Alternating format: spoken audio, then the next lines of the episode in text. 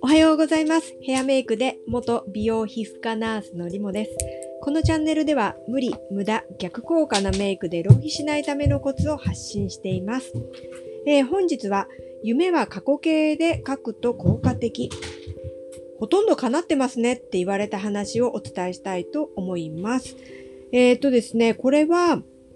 夢や自分の叶えたい希望っていうのは頭でただただ思い浮かべているだけじゃなくて紙に書き出して、えー忘れないように自分に刻んでおくっていう方法がありますよね。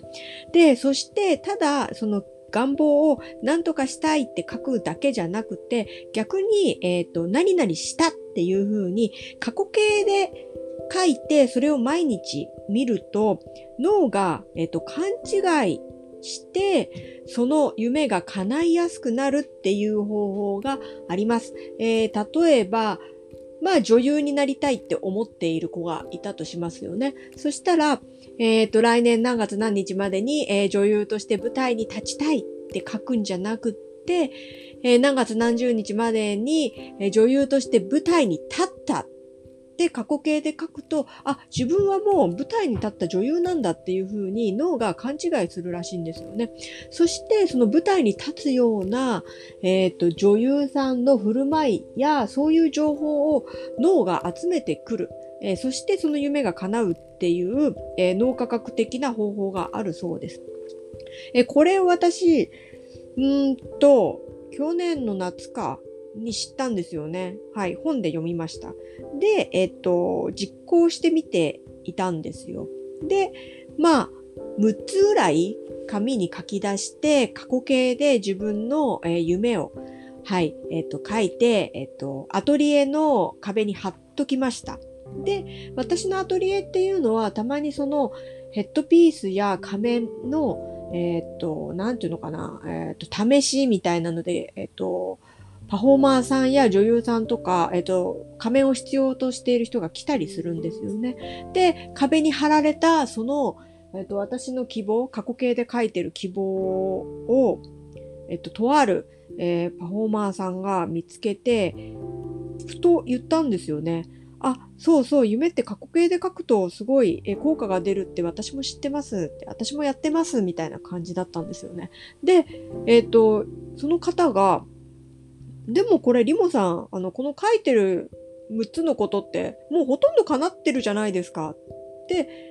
言ったんですよ、その方が。で、私の中では、この書いた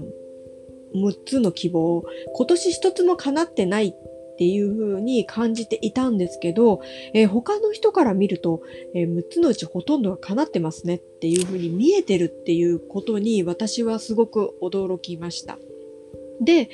えっと、一瞬私それ否定しようと思ったんですよね、その方に。いやいや、全然まだまだ私叶ってませんよ、みたいな感じで。でも、えーそれをあえてやめました。というのも、えー叶ってるように見えている自分がいるっていう事実がすごく大切だなって気づいたんですよ。で、えっと、他の人から見ると、私はそんな風に見えてるんだっていうのを気づくことができて、すごくいい体験だったなって思いました。はい、えっと、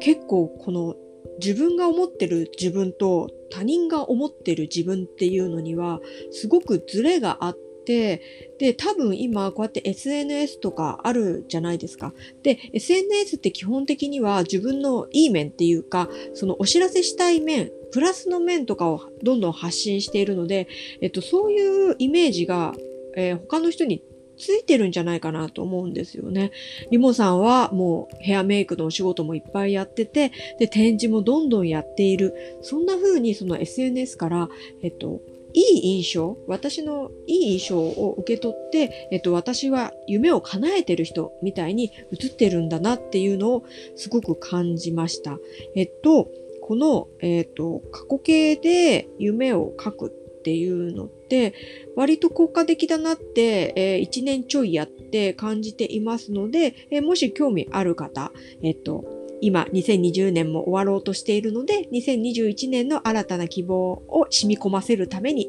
え、やってみてください。はい。本日も聞いてくださりどうもありがとうございました。また明日、リモでした。